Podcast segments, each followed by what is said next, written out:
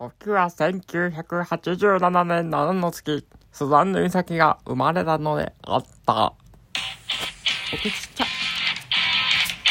皆さんおはこんばんにちは。ニューハーフという男でも女でも体験できない特殊な生き方をしているスザンヌ美咲の秘密の花園。聞くだけで男から女に性別をトランスさせてしまう番組でございます。今日もハートボタン、笑顔ボタン、ネギボタンをポチポチ押しながら聞いていてください。というわけで、今日のお題がこちらです。あ、ボタンがとど、と、と、と、届かない。はい。えっ、と、スザンヌ美咲、あの、自分のことを話すのが非常に苦手なので、自分のことを話そうと思います。あの、私ですね、あ、なんか今言おうと思ってたんだけど忘れた。あえっと、あ、そうそう、ホルモン注射だ。ホルモン注射をしてから、体が、なんか、気持ち悪く具合が悪くなることが増えましてですね、まあこれは今に限った話ではないのかもしれないけど今に限った話なんですよ。えー、意味わかんねえと思うかもしれないけど、えっと、女性ホルモン注射を始めたのが1900あ違う違う違う違う19歳の時ですね、えー当時2007年だったかな？2006年だかな？2006年だ。2006年の12月16日から女性ホルモン注射開始したんですけど、まあ、その時は全然感じなかったんだけど抗がん摘出手術して6年目の2015年ぐらいかから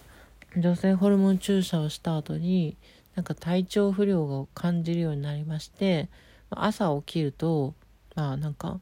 あれ？なんかうえ？気持ちうえうえっていう感じなんですよ。気持ち悪いうえって感じで。何ですかね。あのめちゃくちゃ高熱になる風邪をひいた時の朝の寝起きぐらい。なんか朝起きて唐突に便所に駆け込みゲロを吐くみたいなそんな感じの気持ち悪さなんですよ。でもまあそれはあのホルモンによる気持ち悪さだったんだと思うんですけど、まあ、ゲロは吐かんレベルやったけどまあゲロは吐きそうやったかなっていうとこで、まあ、ただ寝起きすぐなんで胃の中に食材というか食べ物は入ってないので吐いたとしても胃液が出るだけくらいなんですけどまあそれがなんか気持ち悪さがあるんですよね。でどんな感じかちょっと説明できないんですけどもう本当にさっき言ったあのちょっと高熱が出る風邪インフルエンザではないけど高熱が出る風邪のひいた時の寝起きみたいなこう頭痛いだるい吐き気上気持ち悪みたいなそんな形なのでんこれを体験したことがある人はなんとなくわかるかもしれないですけどこれ女性ホルモン注射すると毎回こういう風になるわけじゃなくてたまにこういうことが起きるようになり始めたんですよ。その2015年ぐらいから毎回ではなくて本当なんだろう半年に1回ぐらい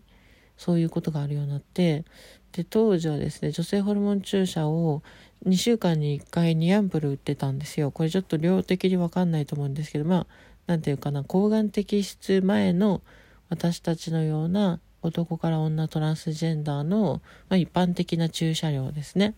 はい。それを打ったんですけどある日突然気持ち悪くなったんでそれからは2アンプル2アンプルっていうのはあの薬剤の量ね。うん。2アンプルやめて1アンプルにしたんですよね。で1アンプルにしてからはそういった気持ち悪さっていうのはなくなったんですけどまあでもやっぱね最近ここ数ヶ月うんここ2ヶ月ぐらい3ヶ月ぐらい前からちょっと私女性ホルモン注射するのちょっとサボりまくって月1回ぐらいしか注射しなかったんですよ。でその影響か知らんけど女性ホルモン注射をしたその日まあ、あの近くのね産婦人科あ婦人科か。婦人科に行ってあのもう注射するわけなんですよ。なんか受付であの保険証と診察券出して「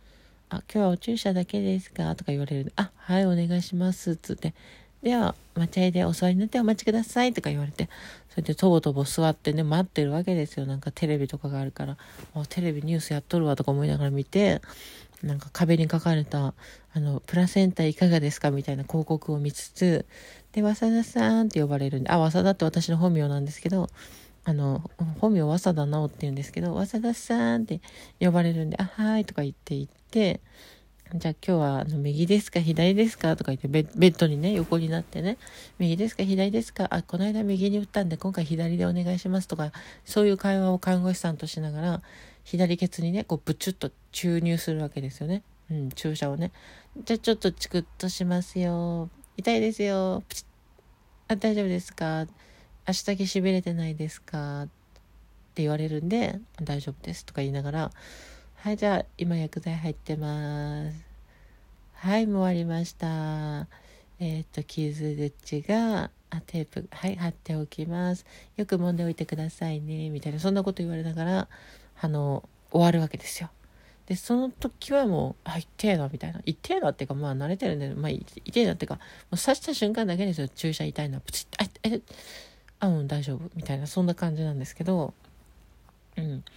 で、その注射をして、だいたいね、5時間ぐらいするとね、なんかだんだんだんだん、あの、頭痛がしてくるんですよね。頭痛と、なんかこの頭痛も、ズキズキというよりは、ズンズンズンズンズンとこう、気持ちいいみたいなズンズンなんですけど、そういうズンズンの頭痛がありまして、で、それと同時になんか、だるさ体のだるさとか、なんか倦怠感だるさと倦怠感一緒かが出てきてなんかうわなんか今日もマジで何もしたくねみたいな。そんな感じになるんですよ。なんか頭痛重い頭痛が来てなんか熱っぽくて、まあ、熱は上がるんですけどでなんかさなんかだるいとさ何もしたくないよね。なんか何風邪？ちょっと若干風邪ひいたかなみたいな感じで。で体温も上がるんで風邪ひいたかなって思うんですよね。でもまあこれはその日だけなんですけどうん。で、その日は、まあ、やる気起きないから仕事しねえとか言って寝るんですけど、で、一番ね、きついのがね、翌日の朝なんですよね。翌日の朝はね、もうなんか、うわ、頭痛い思い、ズンズンする、立ちくらみするって感じ、こう、ベッドから立つと、クラーってくるんですよ。クラーっと、フラッと、フラッと、フラッとくるんですよね。で、それで、なんかもう今日はマジで何もしたくねえと思って、あの、ま頭痛が一番かな。頭痛と倦怠感が一番かな。さっき私のお腹鳴りましたけど、はい、そんな感じで、ま、そういった体調不良が女性ホルモンやると続くようになったっていうお話なんで、ま、もしかして私だけなのかもしれないし、まあ、このラジオ聴いてるトランスジェンダーの方私もそういう経験ありますって思ってたら、まあ、書いていただきたいなと思うしお便お便りっていうかコメント？お便りか？はい。であのちなみにあの女性ホルモン注射するとですねそのエストラジオールエストラジオールって女性ホルモンのことなんですけどエストラジオールの血中濃度があの妊娠後期、まあ、妊娠って10ヶ月妊娠するんですかね。だから8ヶ月目かそれぐらいの血中濃度まで上がるらしいんですよ。まあ、私の友達があのそういうグラフを検査で作ってくれたんですけど、まあ、自分のね血液検査グラフみたいなの作ってたんですけど、うん、女性ホルモン注射翌日がやっぱ一番血中濃度が上がってももう9000ピコグラムマイメリリットルぐらいいくらしいんですよエストラジオル値が、まあ、ちょっと単位わかんねえと思いますけど、まあ、妊娠ほぼ出産前ってほどじゃないけどまあ、妊娠そうですね。8ヶ月ぐらいの女性ぐらいの血中濃度になるじゃないですかね。だから多分もしかしたらその妊娠もあの、まあ、吐き気とか気持ち悪さとかなんかあるじゃないですか。なんかつわりっていうんですかね。それと似たような症状なのかなと思うしもしかしたら別に妊娠しなくても女性はその生理周期でそういったあの気持ち悪さってなるのかなって思うし。どうなんでしょうね。わからないですけどね。だから女性の方が聞いててもしあの私そういう経験ありますよっていうことがあれば、まあ、匿名で全然 OK なんで書いていただければ嬉しいななんて思ってます。うんそんな感じですね。はい。というわけでまとめますと、まあ、最近女性ホルモン注射するとなんか気持ち悪いな吐き気する時もあるし頭痛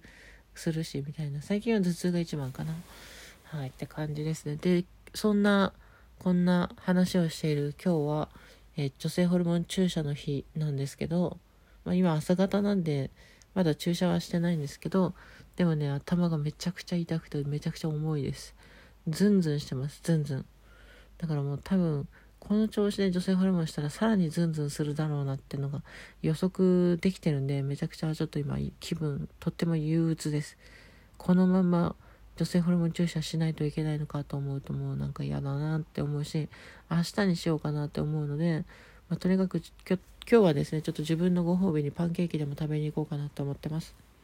うん。以上です。終わります。この番組では皆様のお便りご相談などもお受けしておりますしスザンヌ美咲の日常生活もたまには言おうかなと思ってます。まあ自分の話するのめちゃくちゃ苦手なんで、